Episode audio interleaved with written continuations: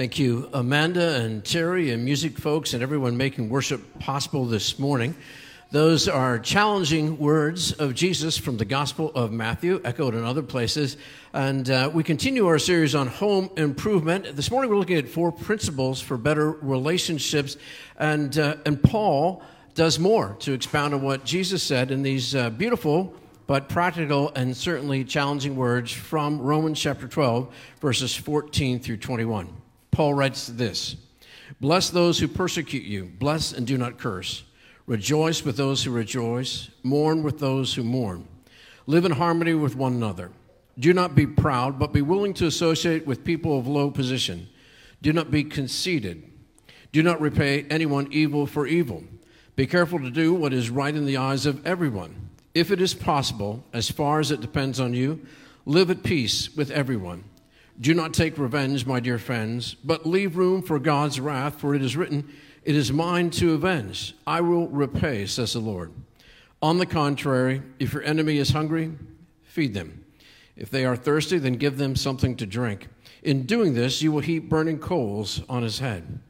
Do not be overcome by evil, but overcome evil with good. May the Lord bless his word to our hearts and minds this morning. Well, as I said, we continue our series on home improvement with biblical principles. This morning we're looking at four principles for better relationships.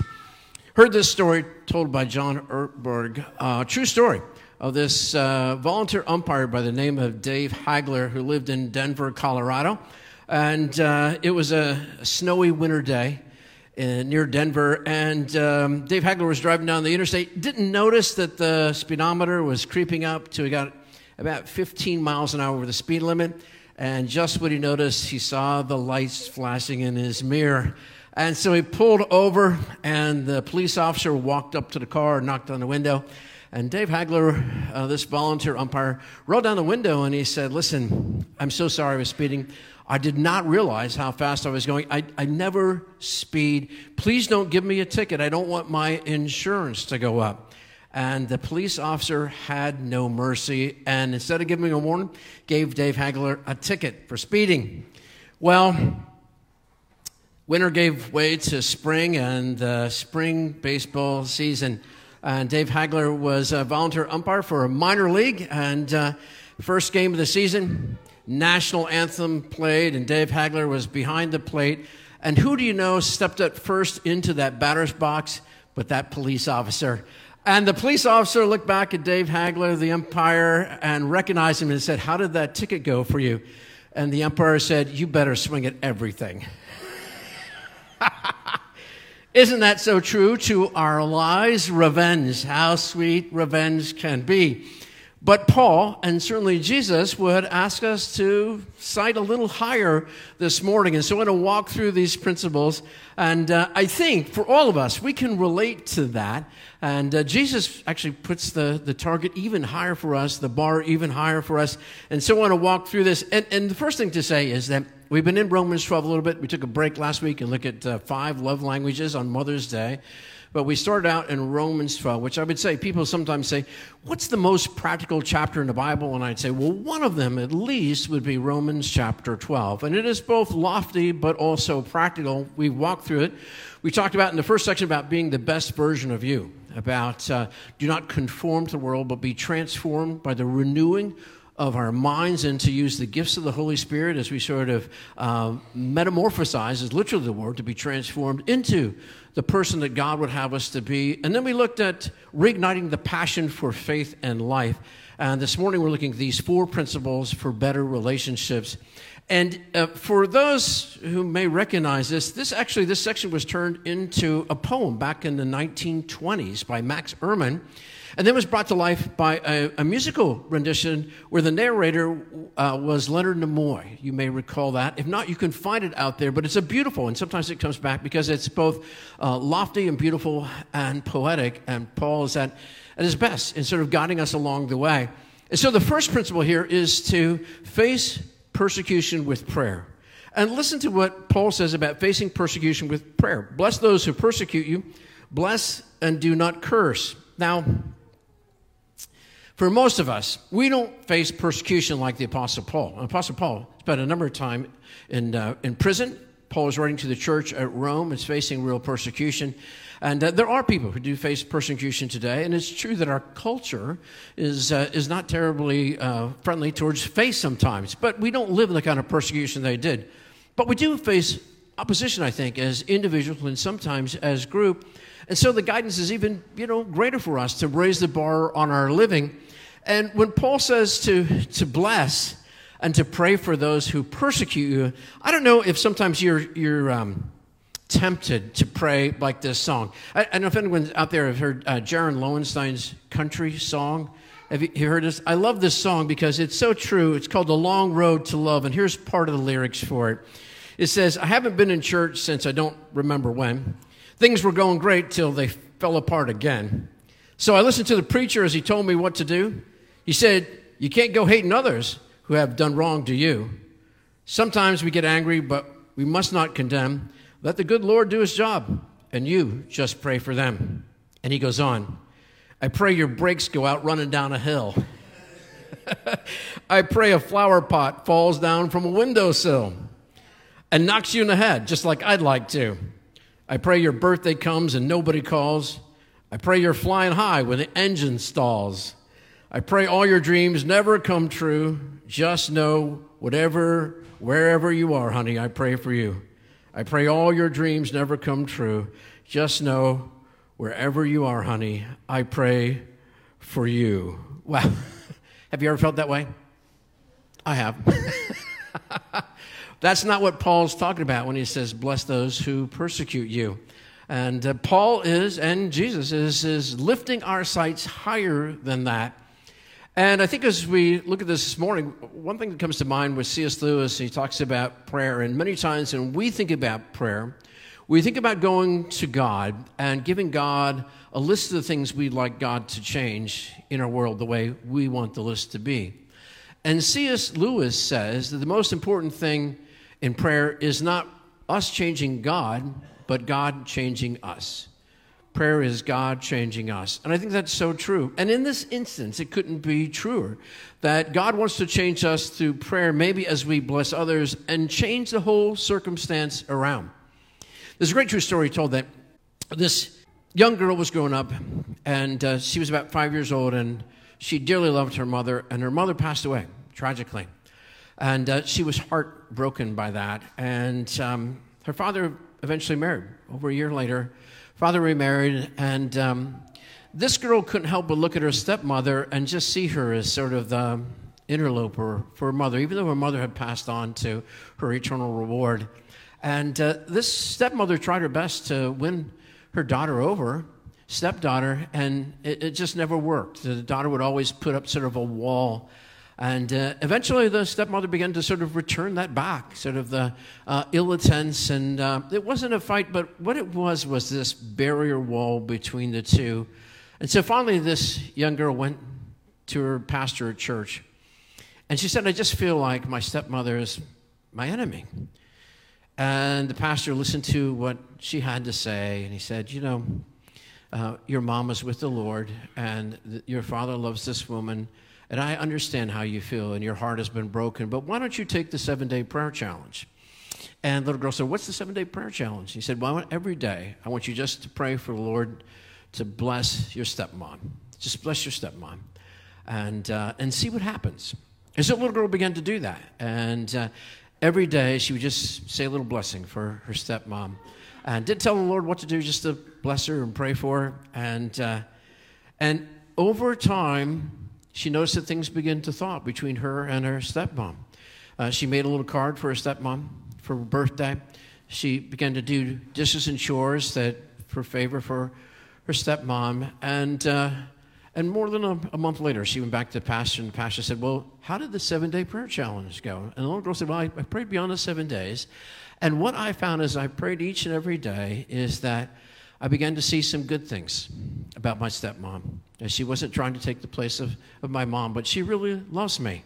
And uh, I began to do little things for her, and she began to do little things back. And you know what? She'll never be my mom the way my mom was, but she's a wonderful person, and she's a wonderful stepmom. the seven day prayer challenge. Maybe for all of us. Sometimes there's someone that you think is an enemy that's not really an enemy. Just tensions have arisen and walls have been built that, that through prayer and through God's blessing, those walls can come down. Paul would challenge us to take the seven day prayer challenge and more, as would Jesus. So face persecution, whatever that seems to feel like for you, with prayer. Face persecution with prayer. And then to face emotions with empathy. Paul says this, these great words. He said, Rejoice with those who rejoice, and mourn with those who mourn. When you think about that this morning, I mean, for rejoicing with those who rejoice and mourning with those who mourn, or weep with those who weep, is it is for many folks. And what I would say is to face emotions with empathy, to feel what you can feel for whatever the person's in. And many times, sometimes we as Christians can be emotionally tone deaf in hard situations. And, what I mean by that is this, and sometimes I've been there and you've been there too, when a person has lost a loved one, and we with have the Christian hope of eternal life come and say, well, they're with the Lord. And, uh, and it's true, it's a right note, but it's the wrong tone, maybe, a wrong time, because it is, it's true. Paul said, we do not grieve as those who have no hope. Paul said, we do grieve, basically, but we have hope. And sometimes what we need is to grieve and embrace, and certainly whisper the words of hope of eternal life. They're there. We have that firm promise of the Lord. But to be able to weep with those who weep is sometimes is a gift. What did Jesus do with Mary and Martha just before he told Lazarus to come forth from the grave? The shortest verse and probably the most powerful verse in the Bible Jesus wept. Jesus shared Mary and Martha's tears. He was willing to weep with those who weep. So take a moment and embrace in as much as you can the sorrows and tears of other people. Paul said in 2 Corinthians chapter 1, he said, uh, We ourselves are comforted with the Holy Spirit, and we comfort those with the comfort we ourselves have received. Which basically is a way of saying that sometimes the grief and hardship and challenge and adversity that we go through becomes an avenue of ministry down the road in life. And who do you look to when you see someone who's uh, who has cancer, many times they'll go to a person who's experienced that very same thing because they know they know it. They don't have all the answers, but they know the heartache and the heartbreak that's there. The same with the loss of a loved one. And then to rejoice with those who rejoice. Now, at first, that sounds pretty easy, doesn't it? Well, of course. Celebrate with those who celebrate, rejoice with those who rejoice. But for some of us, can't we become a little envious sometimes when things go well for someone else? something good happens for them, and we are quietly envious maybe of, of what they have, or the, the trophy, or the award, or the gift or talent. And Paul is saying to be able to celebrate the good moments that other people are having. And so to be able to weep with those who weep and to rejoice with those who rejoice. So face persecution with prayer, face emotions with empathy, and then face pride with humility. And he says this live in harmony with one another do not be proud, but be willing to associate with people of low position. Do not be conceited. Wow. Well, that's pretty real, isn't it? Sometimes we do get full of ourselves, I suppose. And, and there is a good pride, which means uh, feel good about yourself. Kind of the, the gifts and talents that God has blessed you with, feel good, be able to, to use those in a constructive way. But then there's the pride that is. Uh, a bit of a problem, isn't it? Where we get too full of ourselves and we aren't really looking at people around us. Paul says to live in harmony and to have this humility. So face pride with humility. Great story of a professor that I admire, and uh, he was young in his career. And he had always wanted to have his book published by um, Putnam. And so um, he finished his first manuscript and he went to the office in New York and he was on his way up and he pushed the elevator and the elevator was broken. And so he had to walk the staircase all the way up with his manuscript, but it felt easy because he was going up to the top floor to give this manuscript over. And so he handed that manuscript over at the, the publisher's office. And then as he made his way down the staircase, about halfway down, uh, he saw someone, and it was the janitor. And the janitor said, Marty, is that, is that you? And he said, Yeah. And he, and he recognized his friend from back when he was in uh, college. And he didn't know what had happened to him. And so we began to talk to this individual. And um, the individual shared that um, he had some trouble with alcohol. And he dropped out of college and uh, lost jobs and broken relationships and have this job as a janitor, and things just weren't going well. And so this professor began to say, Listen, I, I want to encourage you along the way. And so he began to encourage his friend from before to go back to school, which he did, and he got a good job, had relationships that healed. And he later reflected on that and he said, You know, I thought my life was full on the way up those stairs, but the truth is, I found a greater fulfillment on the way down because I helped someone up. And I think in our own lives, that's the way we need to be people that help people up. Celebrate our accomplishments as individuals and as a family of faith, but be people that are willing to pull people up with us. And in so doing, you'll find it one of the greatest joys of life. So face pride with humility. And then finally, to face evil with good. Man, that's hard, isn't it? And this is what Paul writes. I think it's quite beautiful. He said, Do not repay anyone evil for evil. Remember Jesus' words in the gospel. Be careful to do what is right in the eyes of everyone. If it is possible, as far as it depends on you, live at peace with everyone. Do not take revenge, my dear friends, but leave room for God's wrath. For it is written, It is mine to avenge, I will repay, says the Lord. On the contrary, if your enemy is hungry, feed him. If your enemy is thirsty, then give them something to drink. In doing this, you will heap burning coals on his head. Do not be overcome by evil, but overcome evil with good. Well, I don't know if you're like me, but there's this part in there that I always look at, that part that says, you'll be able to heap burning coals on their head. And I think to myself, oh, yeah, if you do good, then God is going to burn their head, right? Secretly, you know, you've thought that. That's really not what it means, even though sometimes we think about that. Uh, and scholars debate about what all that means. But one of the things it really means is to cast light in the darkness and to sort of open up their conscience so that God can have a pathway in their heart and mind. And so to overcome evil with good, you know, that is one of the hardest things to do in all of the world. But Jesus challenged us to do exactly that to not just love our friends and to hate our enemies, but to love our enemies as well. Those who would wish us harm, those who would do us evil. But in doing that, sometimes the world is changed in incredible ways. What were Jesus' first words from the cross? Father, forgive them, for they know not what they do. And that kind of forgiveness, that kind of grace, that kind of love can overcome all kinds of things in our world through the power of the Holy Spirit and the love of Jesus Christ. A story that I love is uh, Pope John Paul II. And back in 1981, he was shot, in an attempted assassination attempt, four times by a man by the name of Ali Fuka. Uh, most of the shots occurred in his midsection. Uh, he lost a lot of blood and came close to dying. But before they wheeled him into surgery, the Pope had already offered words of forgiveness to the one who shot him, Ali Afuka. Later, he got out. It was a long road to recovery for the Pope. You may recall if you go back then. But he wrote and began to correspond to the assassin, Ali Afuka, who was in prison. And he offered through letters words of forgiveness and Ali Afuka never asked for forgiveness. Eventually, the Pope went into prison and met with Ali Afuka and in person offered him forgiveness. They began to correspond, and Ali Afuka's life changed. 1987, the Pope went to, to visit Ali Afuka's mother and family, and they had time together. And finally, in the year 2000, the president of Italy pardoned Ali Afuka for his crimes and let him out of prison because of the Pope, on behalf of him, going to the president asking for a pardon.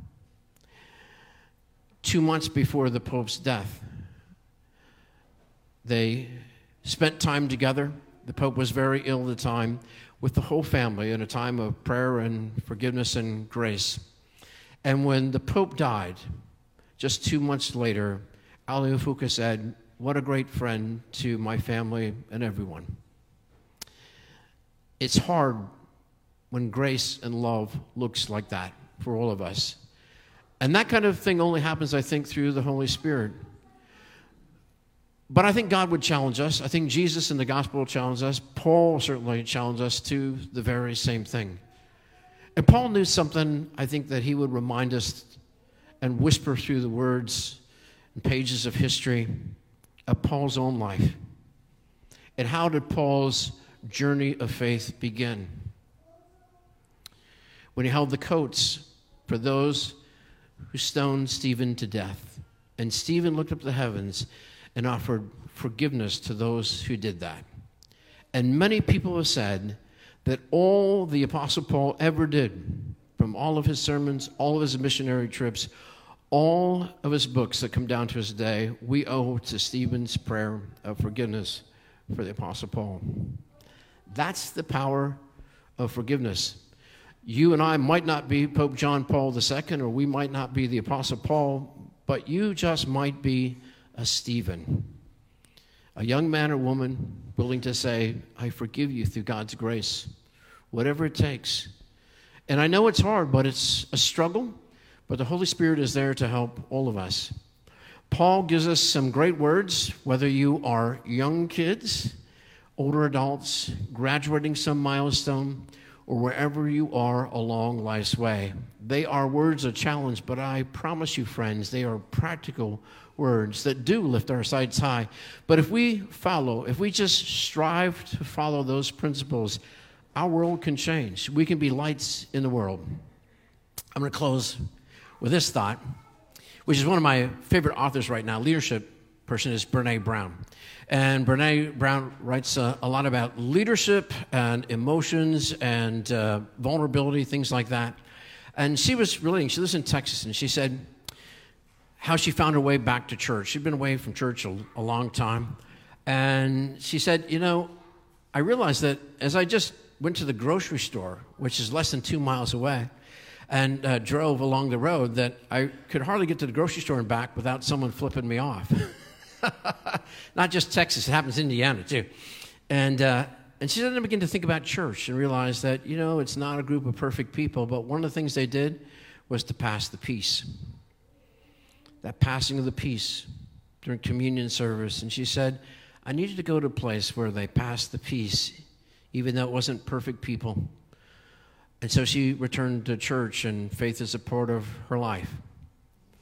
Whether it's passing the peace or offering a word of forgiveness, a word of grace along the way, Jesus, Jesus challenged us to love our neighbors, and Jesus set forth the ultimate example but Paul echoes the word in this beautiful, practical, poetic passage and challenges us to face persecution with prayer, whatever that persecution may be to you.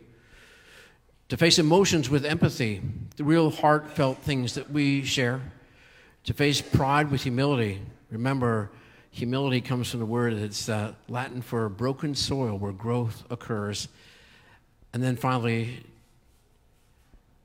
to face evil with good the hardest of all. But if we do that, we all can be a candle tonight through the power of the Holy Spirit and the blessing of Almighty God. Will you join me in prayer? Lord, we thank you for your word.